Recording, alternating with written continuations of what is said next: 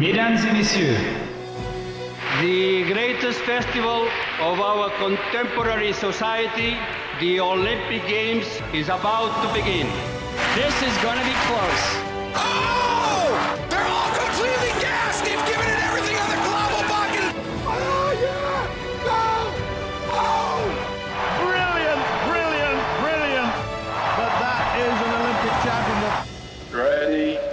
Hello, fans of Shuktlistan, and welcome to another episode of Keep the Flame Alive, the podcast for fans of the Olympics and Paralympics. I am your host, Jill Jaracz, joined as always by my lovely co host, Allison Brown. Allison, hello, how are you? I'm a little frustrated because apparently I need to start watching Sunday night football again. How come? Okay, so first, Deanna Price made an appearance at a game a couple weeks ago. Would you like to know who made an appearance this weekend? Chuck Aoki What? At the Dallas, Minnesota game. Yeah, Wow. missed it because I don't watch football much anymore. And yeah, saw the post after. In, a, in sort of a collision of our worlds, Chuck Aoki was with John Register. Oh my God. That's a sign that Chuck Aoki needs to come on the show and talk about Yes. And I promise you, Chuck, I will not be an embarrassing fangirl. At least the whole time. Guess who I saw this weekend? I'm afraid to ask now. Mike and Maya. No. Yes. And Mike and Maya, for if you are a new listener, during our Tokyo 2020 coverage of the games every day, we would talk about the Toyota first date ad starring Mike and Maya. And Mike asks Maya out to the dance, but he does so via being on a screen on a robot in school. But this is the first time I've seen the ad in, I don't know, a couple months. Since Tokyo, I mean, we didn't, I never saw it again. Right. I flipped on the mixed curling, the curling mixed doubles US trials, which wasn't even a if you win, you go to the the Olympics. It was if you win, you had to go to the Netherlands to get a qualifying spot in the Olympics. So this was just like step 1. But turned it on and there they were, Mike and Maya. And I was like, "Maya." And I really wanted to be like, "Hey girl, what's up?" How you been? I know. And then Mike is right there trying to ask her to the dance. And by now it's like, well, how about a winter formal? And let's put on some other clothes, but maybe they're in Southern California where they can wear shorts to school all year round. Right. We had a very long, one of our discussions was what time of year is it and where do they live? So we did come up with they probably were in the warmer areas of the country. So I did I did have to pause and say catch up with Maya just a little bit. And then Mike could do his thing. Well, this bodes well that either we will see Mike and Maya again during Beijing, Mm-hmm. or is there a chance we could get a part two? I would love a part two. Arrive at the dance in their Toyota vehicle or their parents' Toyota vehicle because the children are like 12 or 13, we decided. Right. I mean, there's endless possibilities for Mike and Maya. And as you say, endless possibilities, which is the whole Toyota campaign. See, it subliminally got into my head. I will have to. I still want to put together all of our clips about Mike and Maya and make a little, a little short movie about that. So uh, keep hoping, folks, that I get to that. That will be our Christmas present to everyone. Oh, that would be great. Okay, that gives me goals. All right, we would like to uh, thank our Patreon patron of the week. This week, we are uh, excited to thank silver medal patron Manu Pavola. Uh, what can you say about Manu except for anytime he posts a story in the Facebook group, it is amazing. And he introduced us to celebration cake, which I wholeheartedly approve of. and it's great because he's a real good history buff and he brings in a lot of history not just of different olympic moments but we get he's from finland so we get a lot about helsinki which is also very interesting and broke the news that i did not know for biathlon and oh, biathlon season is coming up team sweden there was a romantic partner swap Oh, yes, we've talked about this. so uh, thank you, And Manu. We couldn't do the show without you. Your your listenership means so much to us, and thank you for bringing so much to the show as well. If you would like to be a Patreon patron of the week, check out our uh, Patreon site at patreon.com slash flame alive pod. Okay, today's interview, we are catching up with Shuktlistani modern pentathlete Samantha Schultz about her experience at Tokyo 2020. And if you remember the modern pentathlon competition, there was tremendous controversy around the horse riding portion of the women's event. So we got into that and the news that modern pentathlon may be dropping riding for the LA 2028 games. Take a listen. Well, Samantha, congratulations on getting to Tokyo and competing. How was travel for you?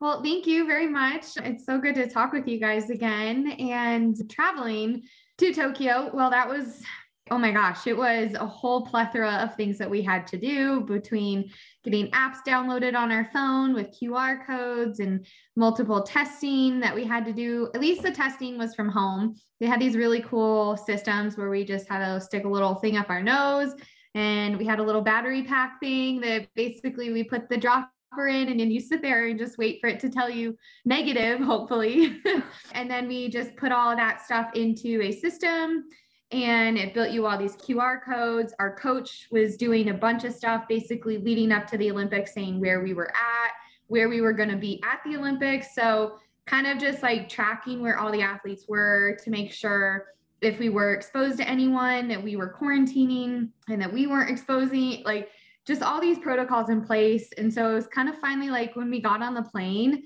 and we're walking through the airport and you finally clear the airport and you get like the little credential and you're sitting in that room just waiting for that last test to tell you you're negative. And then you go off to either the village or we went over to um, we were staying at a hotel where the equestrian team was at. And so we were staying at that hotel and then training at the high performance center. So it's kind of up until that moment you're just like oh please god like just let me get through. Like i got on the flight i got here just let me get a negative test. And then i think once that happened it was like okay, now I know like I can stay in my bubble, I can stay safe. I'm here, the Olympics are happening. So that was just one thing after another. And how often did you get tested while you were there?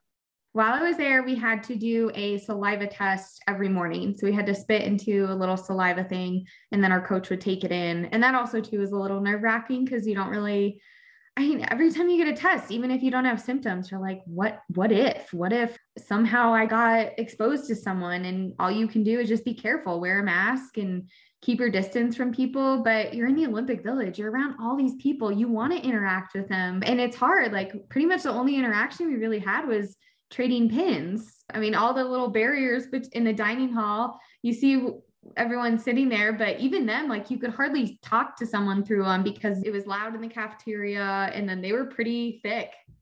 What was the village like or the village experience that you got to have?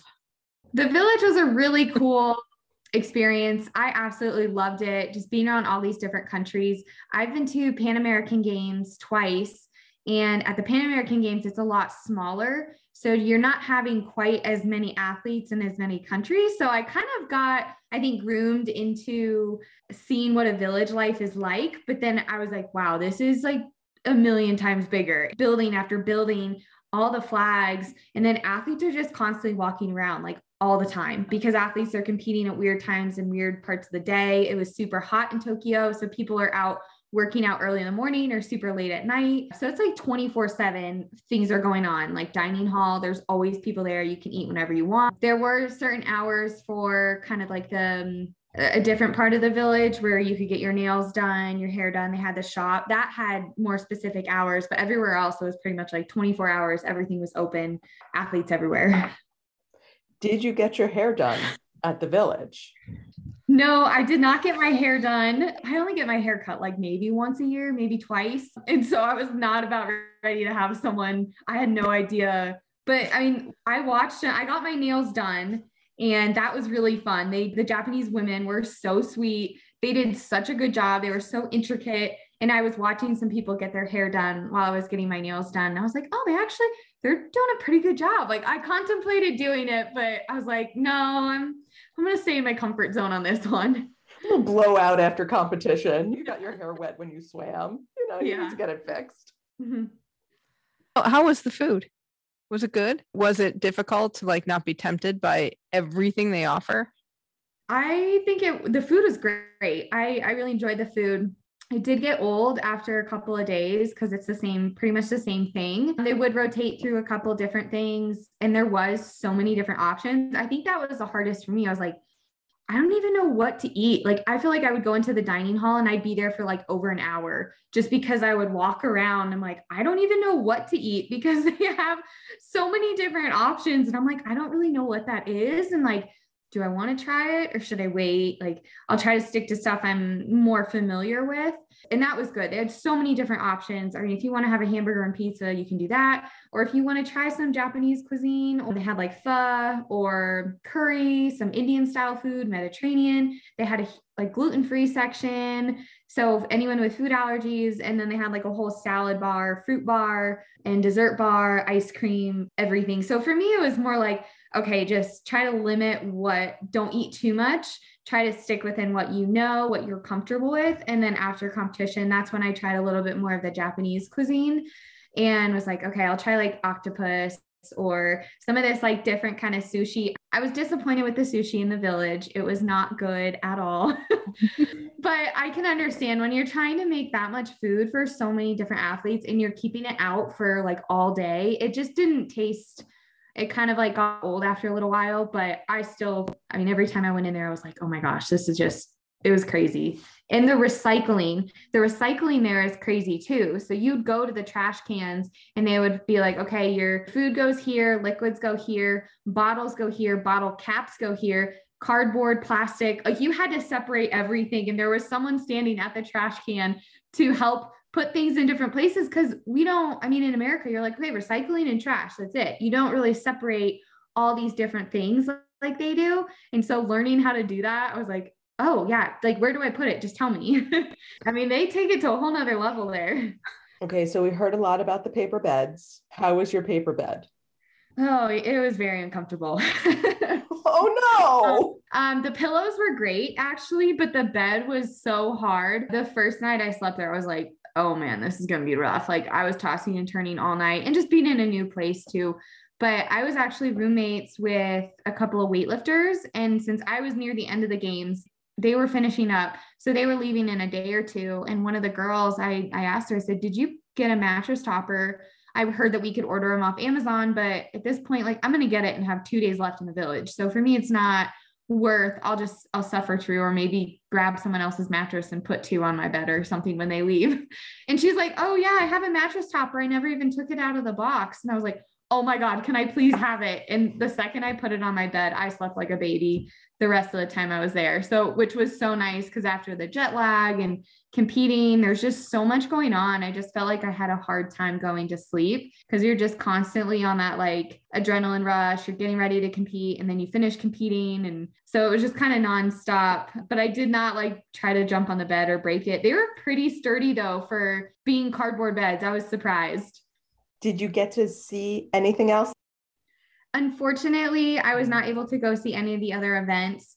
They actually held the modern pentathlon competition in the rugby stadium.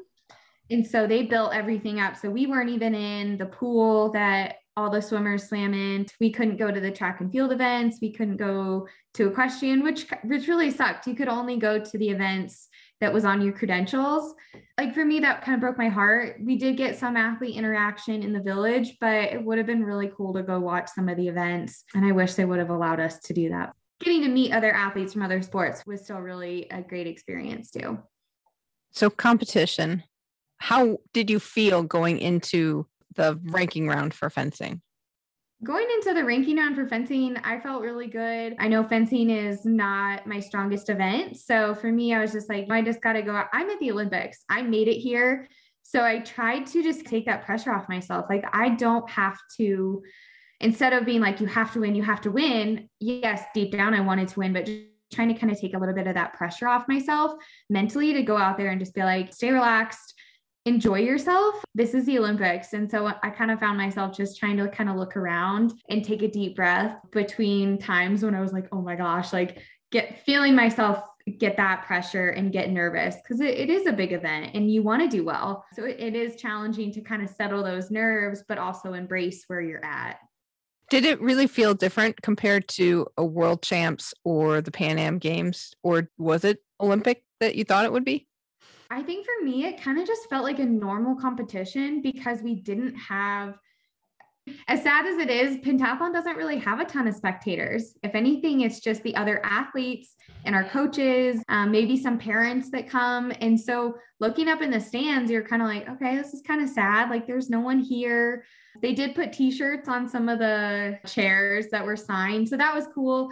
And I guess other than it being sad, it kind of just felt normal because you're like, oh, well, normally we don't really have that many spectators anyway. So I I think it would have been I would have been a lot more nervous. I think if the stands would have been full and there would have been tons of people there because I would have been like, I don't, I'm not used to this. This doesn't normally happen. So for me, it kind of just felt like a normal competition, just with the Olympic rings everywhere in Tokyo 2020. I mean, I think at the end of the day, it's like, I think I may have performed better in some events because I didn't quite feel that anxiousness from all the people. But I also think, too, sometimes you can thrive off the crowd and that energy, and especially having your family there for the Olympics. I think that would have been a really amazing experience and i'm sad that that couldn't happen but they were all cheering me on and having watch parties in the middle of the night back here in colorado. So going into the second day you had a great swim. How was the pool Thank you. Yes, I swam a personal best time. The pool actually, I thought was great. They built that pool in the stadium. So as soon as rugby got done, they transformed that stadium into a pentathlon arena, which was really cool. They made the pool so it was kind of up on this platform.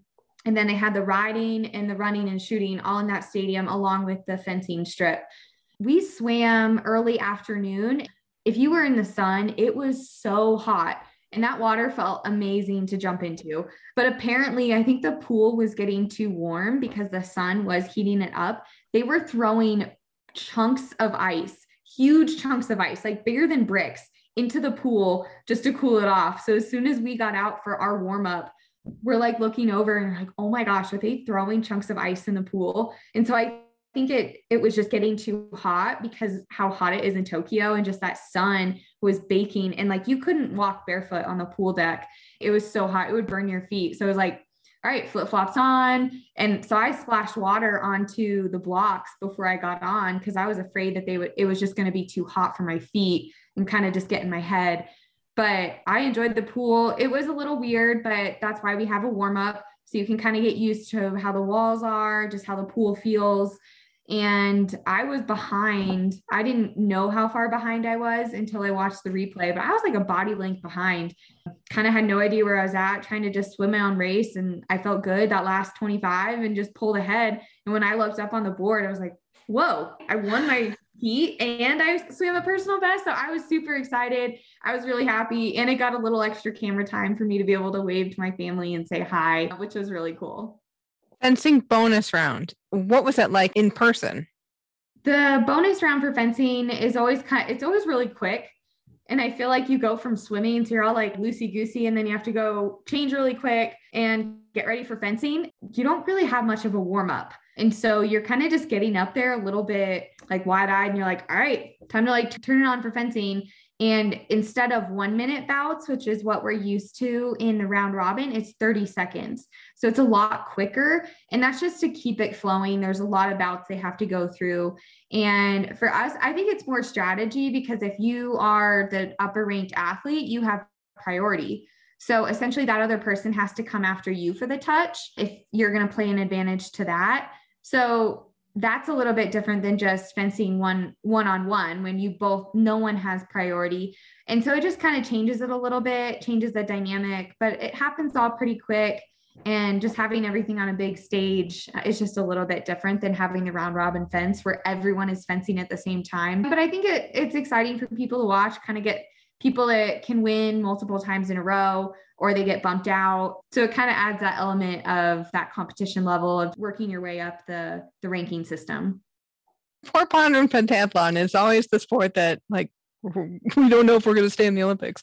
But you got all the news with the horse round. But your horse your riding round was actually quite good. I thought, right?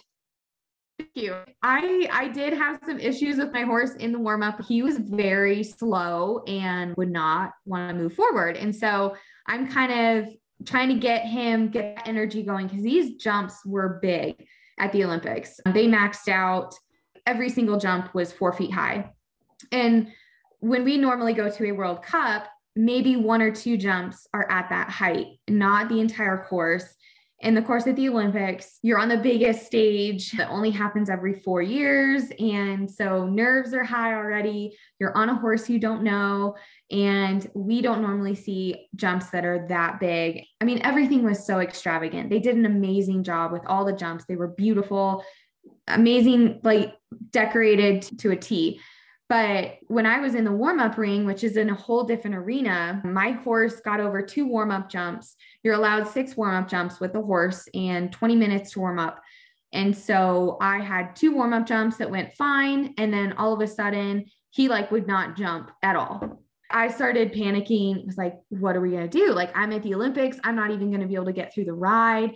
And just disaster started spinning in my brain. And I was like, nope, stop. And this is where a lot of that mindfulness and a lot of that mental training comes in handy because if you start getting those ideas in your head, that can just destroy you. You have so many emotions, and the horse can feed off of that too. And so I was like, no, this horse is going to get over these jumps. I didn't come all the way to the Olympics to ride for zero, to have my family watch me on the big screen, not even get through the riding course. So just changing that mentality and being like, I love horses and I am a horse person. I am a super kind person at heart, but I'm like, this horse is not my friend right now and it will get over these jumps. And that's kind of that mentality you have to have. And I'm like, this horse is capable of doing this. And I think when I changed that mindset and I was like, we're going to be aggressive, we're going to get through this. I'm still going to be a nice person. I'm not going to abuse the horse, but we're going to make him get over the jumps. And after we went over, we got him over some more warm up jumps. And then I got into the arena he really wasn't wanting to move forward. And so I kind of yelled at him over the second jump,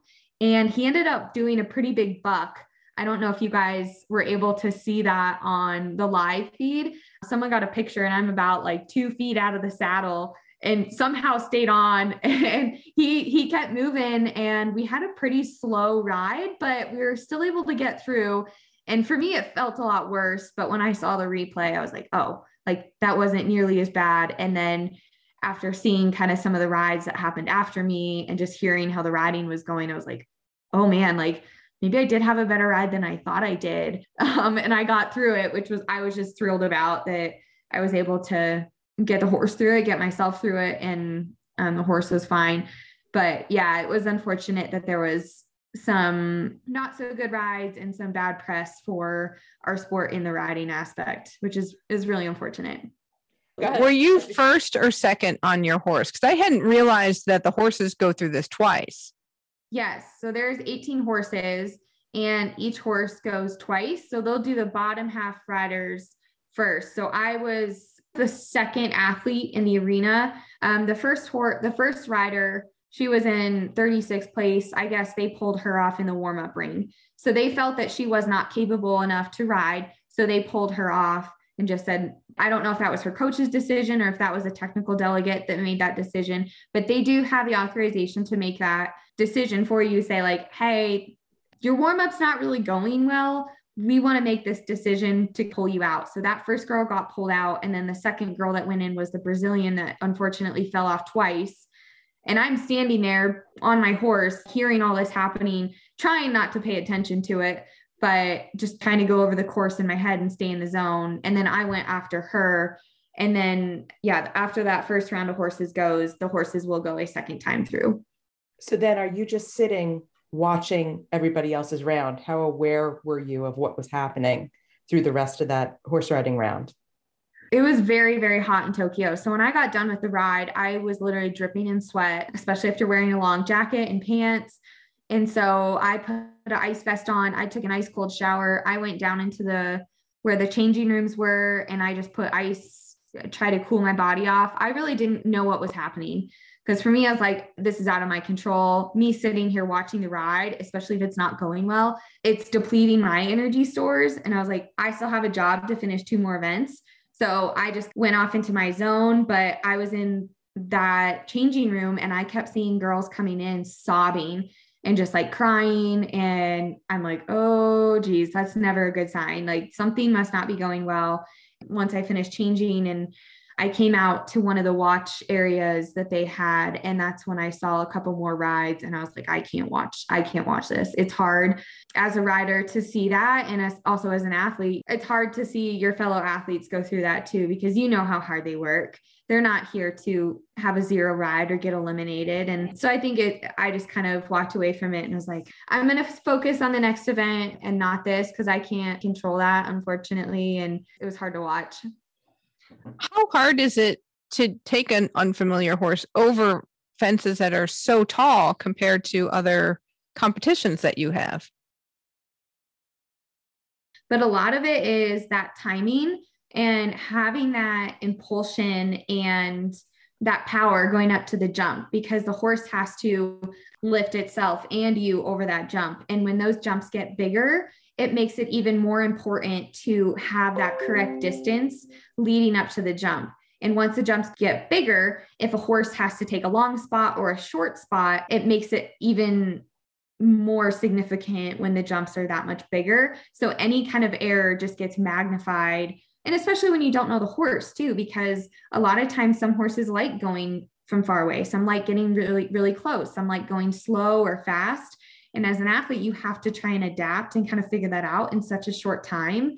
So when the jumps are that big, it can also be a little bit scary in your head because you're like, even though all the horses passed a jumping test, you still kind of question it. You're like, oh man, like it gets in your head a little bit too. So just being able to trust that horse to a point, because if you trust them too much, then they might be like, oh, they're not paying attention. Like they can just start slamming on the brakes and they know, like they know a lot more than we really think they do.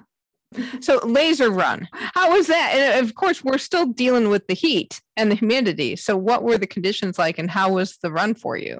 Our warm up started around seven o'clock at night, and so at least the sun had gone down, and it wasn't quite as hot. It was still pretty humid, but thankfully we had had because we were able to come and train at the high performance center a week before, I felt like I was a little bit more adapted to that humidity. And I'm a Colorado girl. I will take altitude any day over that humidity because, oh my gosh, I was like, I feel like I'm sucking in water and like sweat. It just doesn't stop. I'm like, take me back to like a dry Colorado. And so, with that being said, just having a little bit of extra time to train, it almost felt a little bit cooler by the time we got to that 7 7:30 time that we were doing the combined event. And so most of it was just like trying to get my core temperature back down after warming up. So I had an ice pack that I was kind of putting on the back of my neck right before we started, limiting that warm up time and just being like, I'm warmed up enough to where I know I'm ready to go, but I don't want to overdo it because when you're at the Olympics, sometimes you're like, oh, more is better, more is better. It's like, no, like it's already hot. Just you got this. Make sure your gun's fine, have everything set up. The course was awesome. We just ran a couple of loops inside the arena and then we ran up this little hill to where the platform of the pool was and came back down. So I thought it was a fun course. And as soon as the gun went off, I was just like, you know what? I remember looking up into the stands and I was like, you're at the freaking Olympics. This is so freaking cool. Like, this is so cool. And even though I hadn't really had the best start to what I wanted to be my Olympic debut, I was like, I'm here and I'm just going to do the best I can. I'm just going to run as hard as I can, shoot straight, and just try and go out in there and execute. Like I've trained so hard for this. And I think for me, that was the time I was just like, this is fun. And those last two laps were definitely that's when the heat starts to kind of like you just feel it in your head. It just starts rising. In those last two rounds of shooting, you just have to focus so much more. And so I definitely felt that. But at least I'd had that practice leading up to it to where I felt like I was like, all right, you know how to deal with this you're fit, you're in shape, just kind of push through. And I moved up from 27th to 21st. So I was really happy, especially in a field full of so many strong runners, to be able to move up that far in the last event. So, overall, happy with how you performed? Yes, I'm very happy with the way I performed. Of course, I always wanted to do better. but overall, just looking at everything, it's like I, I had a successful time in the swim. I had a PR. I got through the ride. I had a great run, great round of shooting. My fencing kind of got in my head and I did the best I could. And so just looking at all of that, it's like I gave 110%, if not more. And that's all I can ask for. And I enjoyed myself. I had a great time, but it's like it happens all so quick. I'm like, wow, is it is it already over? how much cool swag did you get to bring home? Oh my gosh, I have so much stuff. My husband's like, we need to get a whole new closet for you. and a lot of this stuff I've also I've given away to some friends, just a lot of supporters, a lot of people because I'm like, it is so much stuff. And it is kind of cool to have all this Team USA swag. And a lot of it I couldn't wear in Tokyo because it was so hot. And so now finally, like a lot of this Ralph Lauren stuff that is so soft and like I have pants and jackets. I'm finally able to start wearing it now that it's getting a little bit cooler. It, and it's cool because people are like, oh, were you in the Olympics? And so I kind of get to tell them about pentathlon. And um, so that's really cool. And unfortunately, they only give you the women's kit. So my husband kind of feels a little bit left out, but he's gotten stuff over the years. So he'll be good. How were the closing ceremonies? Because you did get to go to those, right? Yes, I did get to go to closing ceremonies. They allowed me to stay an extra day. I would have had to leave that day based on kind of protocols that they have where you have to leave 48 hours after your event, but somehow kind of worked it out to where I was able to stay. And it was so amazing. I'm sure you guys saw my post on social media where I was an alternate for the Rio Olympics and I got to go to Rio as a spectator. And I sat in the closing ceremonies as a spectator watching all the athletes out in the stadium after they had finished and seeing the flame there, seeing it extinguished. And for me, just kind of being able to see that flame in Tokyo and walk out as an athlete. I just remember telling myself in Rio, like, you will be there in four years you will be walking in closing ceremonies, you will be at the Olympics. And to know that I stuck with that, and even through five years, what ended up being five years, that I stuck with that and I kept that fire inside of me, I kept that drive.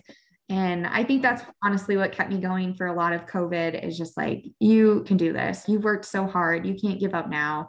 And even though that's just one little piece of my athletic career, I think just bringing it all full circle is a really cool and a humbling experience. Also, just meeting the other athletes, um, especially the ones that won medals and they're wearing them. You get to interact a little bit more with the other athletes too, which through COVID, that's that's been really hard, really isolating. So finally getting that opportunity to be like, what's your sport? What do you do? Where do you live? Where do you train? What is life like for you? Kind of just being in that atmosphere. A lot of times we don't get that and we missed out on that a lot with COVID. So you mentioned the roller coaster since. How has it been? We hear about that happening, but what's it like going through that? It's hard. You kind of know that you're going to have this low when you come home, and you're like, I kind of know that I just worked really, really hard for the past like four five years for this huge moment in time. And you feel so, everyone wants to talk to you before the Olympics. So, like, you're going to the Olympics and this and this and this, and it's so exciting. And then it, all of a sudden it's over and it's like people don't want to talk to you or they're not like reporters aren't reaching out. And so you're not really feeling and you're done competing. So your body's like built up all this stuff and then you almost kind of just feel like you're not important anymore. And i hate to say that because i it's not true but i think just that feeling of like there's such a big lead up to the olympics and then it all just like drops off as soon as it's done and so I think that's the hard part is it just kind of all of a sudden goes away and your identity is so tied with that for the time being. There's so much more to almost every athlete on who you are and what your background is, what else you can offer as a person. And I think sometimes it just takes a little bit of time for you to realize, like, okay, that chapter and that window is closed but there is still so much more, um, regardless of what you do, if you keep going or if you go a different path. But that identity for so long has been focused on the Olympics and kind of just getting your body to come down after that and and realize like okay now we just need to focus on something else. But what is that? What's going to be next? And so trying to kind of focus my energy in a good way um, that's productive instead of just going back out and just like working out because that's all I know what to do. It's like, how can I be better about letting my body rest, letting it recover, and mentally and physically doing the good things um, that I need to do for what's right for me as a as an athlete and just as a person. And figuring out who who you want to be now. Yes, exactly, which I'm still asking myself. I'm sure a lot of people still ask themselves that even as they they get older and older and I mean I'm I'm only 29 but it's like, yeah, what do I what do I want to be? Like, what am I gonna do? What am I? And so it's and I'm just really grateful that I've had the support system I've had and I have the people around me to help support me and appreciate me for not only what I've accomplished as an athlete, but to to help me through kind of this transition right now too. So are you officially retiring or you haven't decided yet? It is not official, but I'm pretty sure that I'm closing that door of uh, being a modern pentathlete. I did take a little run or a little go at track and field. I got recruited to run the Army 10 miler, and I had a great time with the, the, short amount of time that I had to train for it. But the track and field coaches with WCAP were like, oh, you know, maybe you could try track and field. And so kind of gave that a thought for a little bit, but at the same time, too, it's like I'm pretty worn out and it's been a lot training for five events and want to try to kind of look at having a family at least within like two or three years, which kind of hits where Paris hits. And so just not sure really where that lines up. So I've already got a job teaching Pilates part time and just looking at other opportunities for some part time work. So if I do want to keep pursuing being an athlete or running, I can always do that. And I haven't really closed that door, but I think the pentathlon chapter is closed. It's so much time commitment, and it's time for me to focus a little bit more on my relationships and my husband and my family. Of course, we have to ask you about the, the decision or the partial decision of the governing body to possibly eliminate horse riding from pentathlon because of the issues that happened in Tokyo. I know you posted something on Instagram, which I read, so I know you have a very strong opinion about this. So g- go ahead with a strong opinion. Yeah, I would. I'm sure a lot of athletes can attest to this too, but it's not the same sport if you take the horseback riding out. I mean, it is a very challenging aspect of the sport and it can be very dangerous. But I think if the governing body can take some of that money and give it to national governing bodies to help riding programs get started. Because i think that's the thing is a lot of people just don't have the funding to ride horses at the level that we need to for these events. And we come to world cups and the horses and the courses that we do aren't at that olympic level. And we know when we come to the olympics they're going to be big but it doesn't mean that athletes aren't preparing. It's just that we may not have the right resources in our respected countries. Like South America probably doesn't have the resources that Europe has. They definitely don't. We don't have that. Even being here in the US with such a big equestrian community. And so I think that's the hard part is being able to find these areas that we can train and we can jump horses to this height and having coaches say like no you need to go ride and making it a priority it's a cultural thing. The whole culture needs to adjust to make it a priority. And if that means that they need to lower jumps at the olympics they need to lower jumps at the olympics it's better to have a more technical course with lower jumps. You're still going to test athletes and their riding capabilities, even if they have a technical and more challenging course with more turns, more challenging time frames. But if you lower the jumps, you're still requiring that athlete that has a higher level of riding skill to hopefully be more successful. And so I think there's other ways around it, but I think changing around the sport and adding in cycling or just eliminating it completely. And it's so heartbreaking to see that because all these athletes that have worked so hard for so many years to have it just completely taken out doesn't make sense. During your time in the sport, how has it changed? So when I first started pentathlon, they were just switching over from pellet to laser. So I actually originally started with pellet. So we still shot an air pistol, but it was pellets. We had these little tiny pellets and we had to to load them into our basically into our pistol. And so shooting, like it was unheard of for anyone to shoot 10 seconds. It was like good to shoot 30 seconds back in those times. And so we actually had they did 3 by 1000 meters. So we only had 3 rounds of shooting and the 3 by 1000. And so it was different. That format was different, but we still had the combined event just without the laser pistol. And then they switched, I can't remember what year that was. I think it was like a year or two after that. So I started pentathlon in 2010. And that was right when that switch was happening because London was the first Olympics that they used the laser pistols. And then shortly after that, they changed it to the four by 800s. So we had four rounds of shooting, four times 800, and the run went from thir- or 3,000 meters to a 3,200. So over that time, it's definitely transitioned a lot. And they have also added in the bonus round for the fencing. So making all of the events a lot more compact into one stadium happening a lot quicker. So there has been a lot of transformations and even now for Paris, they are trying to get everything within 90 minutes and they're trying to do an even shorter format. And so that I don't know a whole lot about as of right now. It's all pretty complicated. So my goal was like to get, I was like, I'm not focused on that. So for the Olympics, I was like, this is the format. I don't care what happens after, but this is what I'm doing now. So I don't know anything of what I've just kind of heard of a little bit of changes that they're doing. But and that's kind of like as athletes, where we learn to adapt and change um, because we know the sport has to stay relevant and we want spectators to be interested in what we're doing. But it's like, at what point are we engaging people or are we losing the integrity of our sport? It seemed like this issue of eliminating the horses came up so quickly and they're moving so fast. Has there been discussion before Tokyo about this? I think after Rio, they had similar issues in Rio with the horseback riding that they did in Tokyo.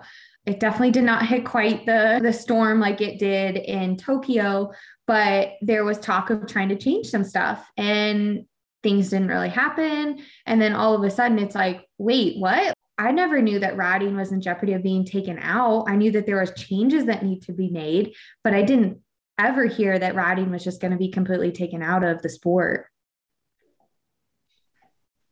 I know the sport is Eurocentric, but how Eurocentric is it? I mean, very, I think it's hard for it to, because all of the events are so centralized in Europe or in more of like overseas, just not in the US. And so for them, it's a lot easier to go to events, to have these systems where they have funding that's either provided by the government or provided by a governing body that's funded a lot better than what's funded here in the States. And so I think they've just had a lot more depth and a lot more athletes. So they have these programs and these really good training facilities to bring up a, a, lot of athletes and just have this centralized area. They can go and do training camps um, with other athletes and go stay places. And so I think it's just been able to grow and expand a lot more in Europe, which is why they've had more success and they are at that that higher level than a lot of other athletes that might kind of not be be a little bit more scattered and we're a little further away from all of that.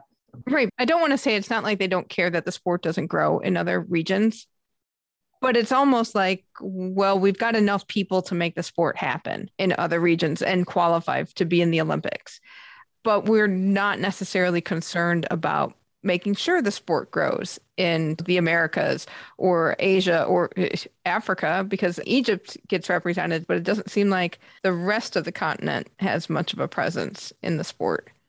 Yeah, unfortunately. And I think that kind of showed at the Olympics. I mean, two of the riders that were before me from South America did not make it through the ride. And it's like, I, I wonder if that was on that side of things their governing body just doesn't have the resources to be able to get that to them which is sad. And they don't they don't have the resources too to go to all these world cups and get more of that experience.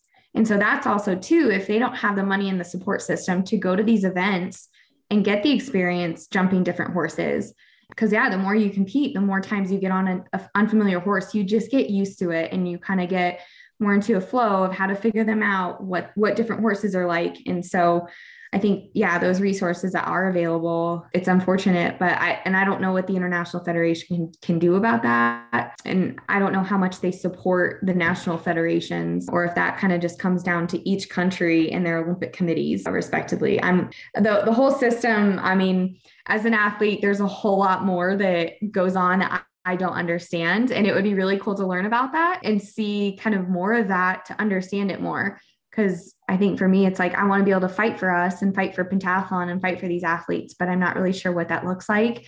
And I just know at least I, I wrote an email to our international federation and posted links for that for people just to kind of help out and support in that way to help try to keep the integrity of the sport. And as I learn more, I mean, I think it'll be very eye opening. And I mean, so it's kind of, yeah, learning curve for sure on a lot of different aspects. And it's not like these other countries don't have equestrian traditions. South America, certainly Argentina, Brazil, and then Egypt, what we were talking about in Africa, these countries have equestrian traditions. So it's interesting that that aspect of modern pentathlon doesn't seem to translate. Yeah. And I think one thing comes down to it too. A lot of these people that if they have horses that can jump big jumps like that, they're probably not just going to let some rider just go get on a horse. And I think that's the hard thing is finding those people that are willing to say, yes, you can come and get on my horse, or you can come and ride my horse for a fee, for a price, if you're willing to pay that. And so I think that's where you kind of get that the people that are more willing to say like oh if you pay me i would let you. But do they have that abil- ability to pay for that based on all the other events that we have to try and fund and do and go to events? But it definitely needs to be a priority and hopefully finding those facilities that say like yeah we will allow pentathletes to come in and train on these horses. We want to help you guys. You are a part even though you are not underneath equestrian we still want to see that we want to see the success and not that frowned upon. And so I think they could step in and help out too. That also might be something else. The equestrian federations being able to step in and be like, hey, we'll help support you guys to help your riding skills because we care about horses and we care about your safety. So being able to try and pull forces together to increase that, that could be an option too. But then that's a lot of work, uh, making those connections, being able to find the right places too to have facilities for that to happen. Yeah, just imagine calling somebody up. Hi, I'm Samantha. I'm a modern pentathlete. I need to ride a lot of strange horses. Can you help me? stable after stable. No. Especially getting over jumps that are that high because, I mean, the horse has to be trained for that much. Uh, the yeah. horse can get injured very easily as well. Yeah. I was reading a little bit about like just the evolution. I mean, modern pentathlon just continues to evolve over time, just with the way the shooting used to be, and it used to be moving targets and stationary targets, and now everything is. Wait, so... did they? Did they? Were there live pigeons involved? I don't know, but it was moving targets. They, I think they used to have like flip up targets.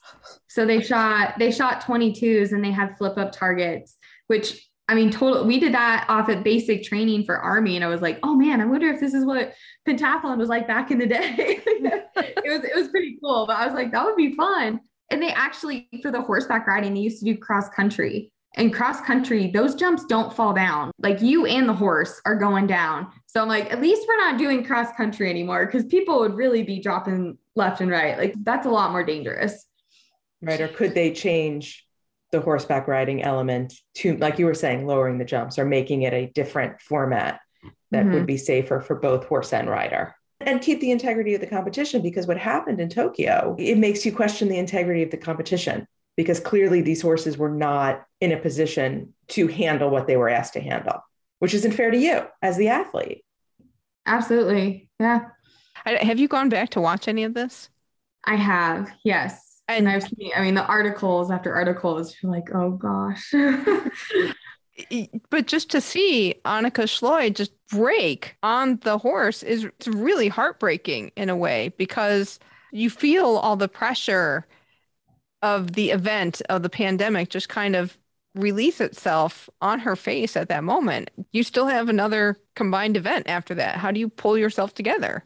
Yeah, it, it's heartbreaking. I've been in situations in Mexico City. I remember that one. championships and that the horse slid out from under me and I mean, you're just like it, it's scary and you're shooken up about it. And then yeah, you have to pull yourself together to go and finish the competition. But eh, even for her, it's like the medal a medal was on the line. Mm-hmm. And I mean, that's hard when you've worked so hard for so long. And that's a part of being an athlete is just those emotions, learning how to navigate and control those. But being in a situation like that, it's, I mean, on a stage like the Olympics, it's hard. And when you feel everything just crumble underneath you out of something you really can't control, that's, that's where you saw, yeah, like you said, all of that emotion just got let out.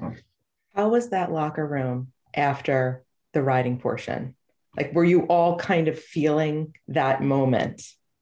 Yes. And we all know each other very well. I mean, like I said, when I was in there kind of trying to relax, you're just looking around and like athlete after athlete walks in and like there's tears or like someone's happy, someone's crying. And then Annika walks in and I was just like, oh my gosh, what just happened?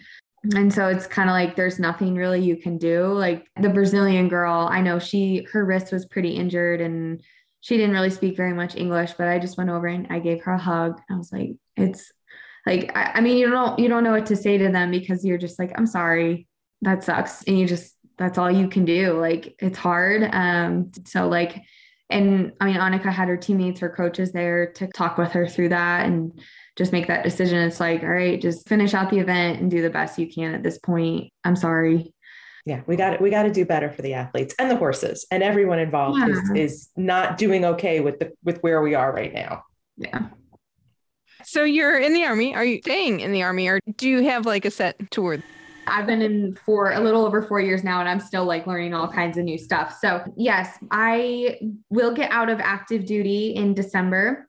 And I did sign a contract to start with a National Guard unit here in Colorado Springs starting in January. So I'll do that for a year. And then that also too will kind of allow me to, if I do want to decide to keep going as an athlete, I have that opportunity open. And if not, I have another opportunity too with a medical company that I'm getting involved with to work on some medical stuff. I've always had a huge passion for the medical field. And then, like I said, I have this Pilates position. So I'm planning to start teaching more once I get out of active duty and I'm not doing so much with getting out is quite the, in the military they do not make it very easy um, but i they also do want to set you up and a lot of those people that have joined say when they were 17 or 18 and they get out after three years and they think they can just go out and get a job it's like well how are you going to pay for where you live? Like all of this stuff putting your resume together. So they try to utilize and give you really useful tools to go out into the workforce and succeed have more success give you those financial tools veteran benefits all of that stuff and i also will be going to there's the National Strength and Conditioning Association that's here in Colorado Springs. So I'm going to get my, I'm going to start studying for my CSCS, the Certified Strength and Conditioning Specialist. Mm-hmm. And then from there, I can kind of see if I want to pursue more with personal training or coaching in that sense. But I figure that would be a good way to get my foot in the door if I want to pursue a master's degree. Kind of have a lot of different options, which is difficult. And I've had to navigate that the past couple months because it does, December is coming up quick. So I've had to kind of work through a lot of this stuff. But the Army's been very supportive. And I think they're sad to see me go. But they also understand that it's, yeah, your family your family is important and they really respect that especially being in the military you are a family and i'm always going to have that family of athletes and my leadership that i've had there and all those teammates from different sports and my sport. So knowing that, I think it was I didn't want to leave and I didn't want to be like I'm I'm done, but I also I didn't want to be in for another 3 years at least through the Olympics. I knew that we wanted to have a family and so making that decision of being like okay, I still want to do some time in the military and give back, try the National Guard and so going to give that a try and stay here in Colorado Springs so that'll be that'll be good. Is it difficult to try to instead of follow directions or follow the regiment of your training to create the direction of where your life should go? Oh, yes, absolutely. I feel so lost and I feel like I am not productive with my time because I'm like, I'm kind of being pulled in like all these different directions. And I'm like, I need to build a schedule. Like, I need to like at this time I need to go for a run. And if I know that, I'm like, okay, before my run, I can do this. And after, like, I just needed to start prioritizing things because yeah, I was like every day was so regimented on I swim and I run at this time and I fence at this time and I shoot. It's like every bit of every day was like structured and scheduled and I I like that as a person. Like I know where I need to be and go and do stuff and so now being able to make those other priorities and make that schedule and also to kind of be a little bit more forgiving with myself and just say like it's not normal to work out four times a day like that's not realistic. You can't do that as a normal person. Maybe some people can, but I need to learn how to tone it back. And my husband was like, okay, one workout a day. And I was like, can I at least get like two, maybe like to start? can I like do two? And then we'll like ease in from there and we'll wean um, you off it. yeah. Cause I was like, it, it may be a slight addiction, but at the same time too it's yeah that regiment i think it, it does help me stay more productive. Because if i know like i have this time blocked out to go for a run then i'm like i have something to look forward to. So i'm like okay i just need to get this done and then i can go for a run or i need to do this. And um, so that's kind of helped. But figuring that out has been definitely it's been confusion. And i think that's where like that mental fatigue kind of comes in too because they're just like I, I, I could do this. And a lot of people want to help which is amazing. There's so many great connections but at the same time too it's overwhelming because you're like i need to figure out what i want. And i think some doing some kind of deep digging on that side of things too is where having your family support you and kind of ask you those hard questions of what do you really want? Close the athlete mind for a minute. What do you really want to do? Just try it if you fail at it, you can try something else. And I think that's the hard part. As an athlete, you don't want to fail. You want to keep trying hard and you don't want to quit something. And so it's like telling myself, it's okay to end this door. And if I don't enjoy it, I can start something else. Even though that might be challenging, it might be hard, it's not quitting. You're just trying to find a different path that you're you have more passion or you are going to excel more at. How's your body been transitioning from competition mode down to couple workouts a day? I think it's probably and it's probably liking it a lot more. I've been sleeping a little bit better. And that definitely I just think I was like chronic I had like chronic fatigue and stress overtraining. And so, like, my foot is finally feeling a lot better. That's always kind of been a nagging injury, kind of like had some nagging shoulder stuff, my knees, which I'm still running. So, like, my knees still kind of bother me, but some like other nagging pains, I'm like, oh, they're finally kind of going away. Like, I don't wake up every morning and just like ache everywhere, just a little little places here and there. So I can definitely feel like I think my body's a little bit more grateful and I have a little bit more spunk when I go out for if I'm only swimming like two or three days a week. I have a little bit more energy because I'm not trying to crush it every single day at like a hundred percent. And so I think kind of being able to go out too and just I'm not trying so hard to hit certain times. I'm just going out because I I enjoy it and I love it. And having that mentality, I've worked so hard as I've like kind of always had these workouts to accomplish, which I love to do, but just going out and being like, I can kind of like do whatever I want, which is kind of nice for once. Thank you so much, uh, Samantha. You can follow Sam at Samantha A at USA on Twitter and Insta. And she's a good follow too. She is. She posts some interesting stuff. So UIPM, which is the governing body for modern pentathlon. I mean, since when is modern pentathlon the lead headline on the Olympic story? Except when a coach punches a horse and when the governing body decides to do something about it. Very true. I didn't realize that they had had a similar issue in Rio and this just happened to fall in the right place when people were watching and somebody said what's up with that with the horse and just the breakdown of Annika Schleu as she could not control her horse and get it to jump. I mean, as we mentioned in the interview, Sam had that issue in Mexico City where she got thrown twice. I mean, this is a consistent problem in this sport. The horse riding round is unfair. There's no two ways around it. We've all had the experience of getting behind the wheel of a new car and you don't know where the blinker is. You don't know where the windshield wiper is. You don't know how sensitive the, the brake and the, the gas are.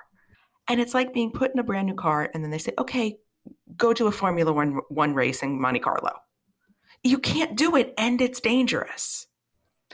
Right. And by danger, I mean, riders do get thrown from these horses, and that is very, very dangerous. And I didn't realize how high the jumps were for the Olympics. And I get that the UIPM is making uh, what almost seems like a knee jerk reaction of, oh my goodness, we have all this controversy and we can't have any controversy because we're always in danger of getting dropped from the Olympics and let's finally do something to fix it.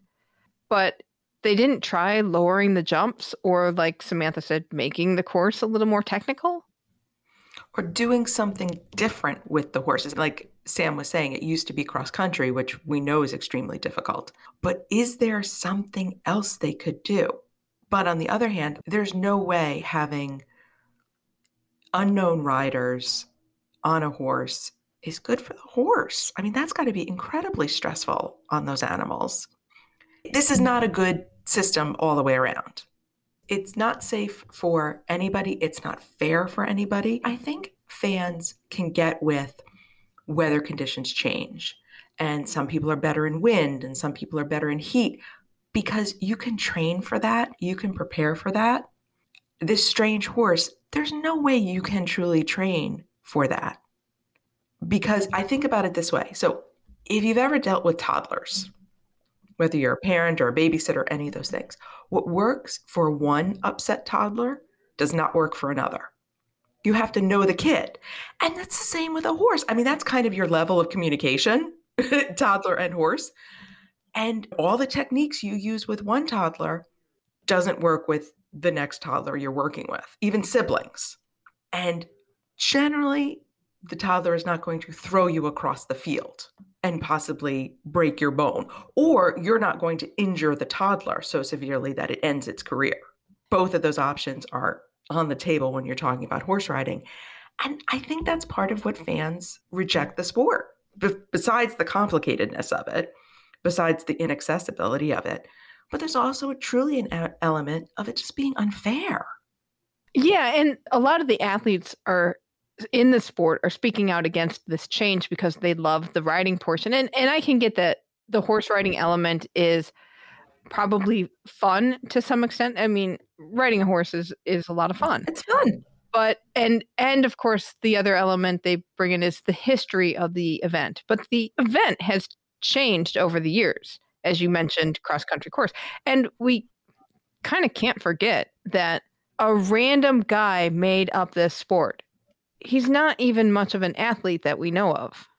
And just decided, let me make up the sport, let me make up this story, and let me put these five random sports together in this romantic idea of what a soldier would do in battle a long, long time ago. Not to mention that it, horses don't go into battle today. And I don't see too, too many people using swords. So we'll see. I mean, the UIPM is supposed to be a, making an announcement anytime now because, yeah, they said they have to get this decision made. The other elements of it are it's being made in secret by an executive board. Inside the Games has had some exclusive stories on this, and they've been reporting that executive board meetings, not necessarily everyone is present, they're done in secret, and it sounds like there's not much athlete input, which I think, unfortunately, for a good deal of federations, there still isn't a ton of athlete input. But that sounds like it may be the case, which of course is very distressing if you're an athlete and you're going, "What is happening to my sport?" It's a, it's a major. It would be an unprecedented change, truly. Exactly. But the other detail that is in this inside the game story, buried in there, is that LA 2028 is supposed to announce its event program this December, seven years before the games began in LA. And if you want to go on tradition, this would be the year that LA would have been awarded the games. I don't want to say, well, why are they doing the events so far in advance? Because in a way, it kind of makes sense because there's a lot of sports that want to get into LA 2028 and uh, they can stop the lobbying, which is it's probably pretty expensive to get a sport into the games. You can have plenty of time to do athlete development and things like that. So it, it's it's all very weird, and it seems like a lot is happening. But it's almost like LA has too much time on its hands, and they're like, "Well, we should make this decision now." and what's also very strange is what is this going to mean for weightlifting and boxing? They have not gotten their act together. Right. And do you put them on the LA or do you not? I mean, we're still talking about them getting pulled for Paris. What do you do there? Yeah, that's a very good point. I don't know. That will be interesting to see when that news comes out. Uh, that sound means it's time for our history moment. This whole year, we've been uh, focusing on Atlanta 1996 because it is the 25th anniversary of those games. Allison, it's your turn for a story. What do you got? I'm so excited this week because after my last story, which I did about closing ceremonies, I was feeling very much like all my stories are done. I've kind of found everything I can find. And then I found this. So, you know those inflatable tube men with the faces and the arms, and you'll see them blowing outside of, say, a car dealership? Right. Nothing makes me want to buy a car more than the, than the inflatable man waving around. They were invented for the 96 Olympics. What?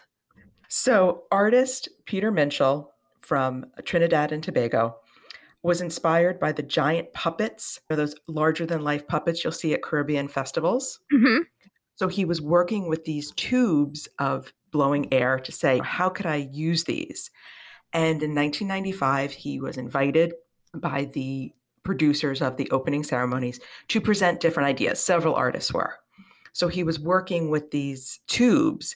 And then he got together with Doron Gazit, an Israeli artist, who got the idea of putting faces on the tubes and then they both they added arms and legs and they created the flyboys which were featured in the opening ceremony. Which i do vaguely remember. Yeah there were these giant white tubes and they had arms and legs tubes so it's more complicated than what you see now mm-hmm. outside your car dealership. But the idea was it danced like the puppets. Oh. That was minshall's inspiration. So cut to 2001 Gazit files a patent for these things without telling Minshall. What? And start selling them through his company, Air Dimensional Designs. Minshall is not happy about this and has spoken out repeatedly against the, the patent that was issued on these things. Wow. So, and all because he wanted the fluid dancing with a face. The collaborator got the patent and the artist does not. Correct. but that's okay. It's I think the patent's expired at this point oh, okay. it, because so many people have copied it, and it was and it, it's one of those things where it's how much copying, then it becomes something else. So you don't have to feel feel bad about enjoying the flyboys around. Nor do I have to boycott the car dealerships. We do not.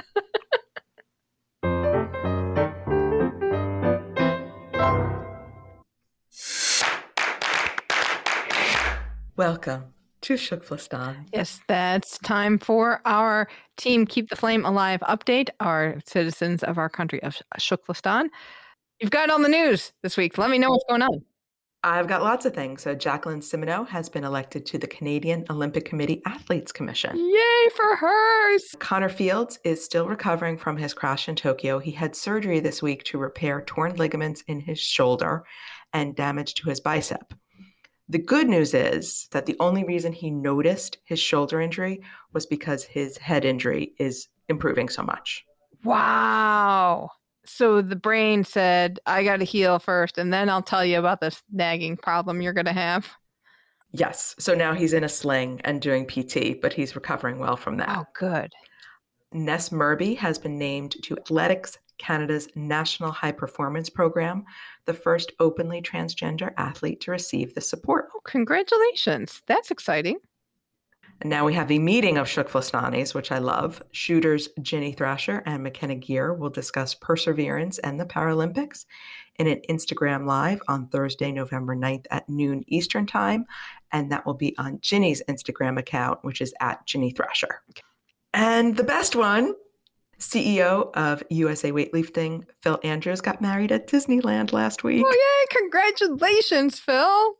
He was dressed up as Prince Charming. It was beautiful. So, congratulations to him and his new wife. We do have a little bit of updates from Tokyo 2020. R- remember Raven Saunders? Pretty much one of the only podium protests we ended up seeing yes. in Tokyo shot putter Raven Saunders will not be uh, sanctioned at all for the protests that she made. The IOC has decided. Um, they had an inquiry. The U.S. Olympic and Paralympic Committee cleared her, stating that her gesture was, quote, a peaceful expression in support of racial and social justice, that that was respectful of her competitors. And it was. It was after the medals were awarded, the anthems were all over, and they had to stand there for the photographers. And that is when she gestured an X uh, with her arms. And she said that is the intersection of where all oppressed people meet. So it, it's nice to know that this has concluded relatively quickly and that there's an avenue for expressing your opinions now. Right. I mean, Raven Saunders has shown you can be respectful, but you don't have to be silent. And that is courtesy of the Sports Examiner.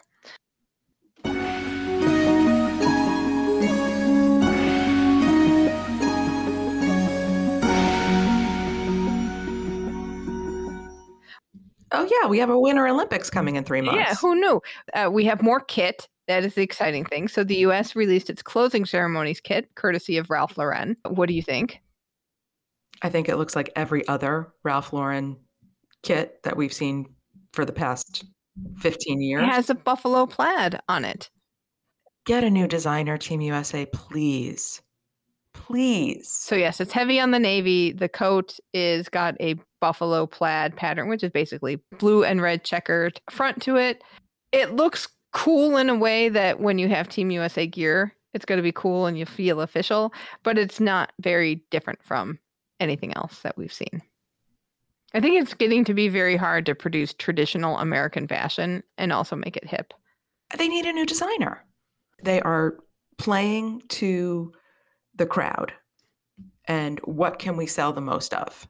And it's come out very watered down and very bland. They're not even using different shades of blue. It's this very boring, ordinary navy blue. I mean, there's so many shades of blue, so many shades of red. A little, a little hip would be nice. I mean, I would even go back to the ugly sweaters from Sochi better than this. Just something. well, and Canada has shown us that there's different shades of red. True. Honestly, I I would be happier with the Canada blood red than this milk toast navy blue. Interesting. Germany's kit is a little bolder. They unveil their kit, which is going to be representing, quote, rebellious optimism. Speaking of color, they did an excellent job of using the German colors, but making them interesting, like using different tones of the yellow and, and black and red. Yeah. So they have a bright kind of neon yellow representing the yellow portion. They do have this mustard yellow color in some of their clothes and uh, red as well. The coats are kind of color blocked with they're mostly black with a yellow color blocking on the left side and also the same color blocking on the pants that they have. And then there's a really funky stripe along the back or or the sleeves that is I don't want to say an ombre of the colors, but it does show the colors of the the flag kind of along a stripe. Like a chromoscope where it transitions from each color into the next. Exactly. And it's got funky quilting on it too. It's not like an ordinary stripe quilting. It has designs within the quilting. Yeah, so it it it is interesting. It'll be different and uh, something. Honestly, it will be eye catching as it comes into the stadium. A lot better than that navy blue boring thing that we've seen twelve times before. We talked about the fact that the uh, men's hockey team from China might not be allowed into the tournament, even though the host country also always gets a bye. But hey, guess what? The International Hockey Federation and the Chinese Ice Hockey Association are going to work together to make sure that China is in this tournament, even though they will probably get blown out of the water in every game they play. And that was something that the Ice Hockey Federation president said, yeah, we don't really want that. But I'm guessing some conversations happened behind closed doors because now they're working together. The two organizations are working together to schedule a couple of games with the Chinese national mm-hmm. team to work with a another hockey team perhaps in in Russia to get a couple of games in this month and be like an intensive development camp. To which I say, you knew this was going to be a problem. Why was this not happening three years ago? Why weren't you doing this every year during the hockey season where the Chinese national team could do a tour of Russia? Right. Or something to develop. Or a couple teams from Russia come into China. I mean, this is the equivalent of like brushing your teeth really hard right before you go to the dentist. it's not going to make that much of a difference, but somehow everyone feels better that they do that. Yeah, eh, or I wonder if China said because we don't really know the whole behind the scenes. I wonder if they said, "Yeah, we've got it covered. We have some people and we got some coaches. We'll be fine. We'll bring the level up." And then this year, the the hockey federation went, "Yeah, you're really not that good. We're going to have a problem here." And they said, "No, there will be no problem here." Then they made something happen. So it will be interesting to see if you remember, they had projection mapping in Tokyo during the 100 meters race in the National Stadium for Athletics. There's going to be more of that at Beijing per Panasonic, who developed that technology for Tokyo. Apparently, at every ice venue, they're going to do projection onto the field of play, according to an article from Inside the Games. So that could be interesting to see what happens. I mean, hockey introductions could be cool. I'm wondering how that's going to work on short track. There's not a lot of ice to project onto. No, but it could be very exciting for the viewers. So that's very cool. Volunteer recruitment is almost done. They got about a million applicants and are taking about 20,000 volunteers. It looks like most of them are coming from inside China. And they apparently deployed volunteer robots at well the vol- the robots didn't volunteer themselves, but they used robots at an ice hockey game and plan to use them at Beijing 2022, claiming that one robot can perform the work of three to four volunteers. I wonder if it will be Mike on the robot. I was more thinking, what volunteer jobs will we not have anymore? Will we have to download our consciousness into a robot to be able to do the volunteer jobs that we've always wanted to do? I don't know. Very curious. It'll be interesting to see how that works. There is a new promotional film, short film, about five minutes long, called A Date with Snow and Ice, made by director Ding Sheng and actor Yi Yangqianxi, also known as Jackson Yee. And it's we'll have a link to that in the show notes. It's on YouTube and it's the flame, fire. There's a lot of snow. There's some ice. It's supposed to be moving. A date with snow and ice sounds like the worst double date ever. Who would you pick? Would you pick snow or ice?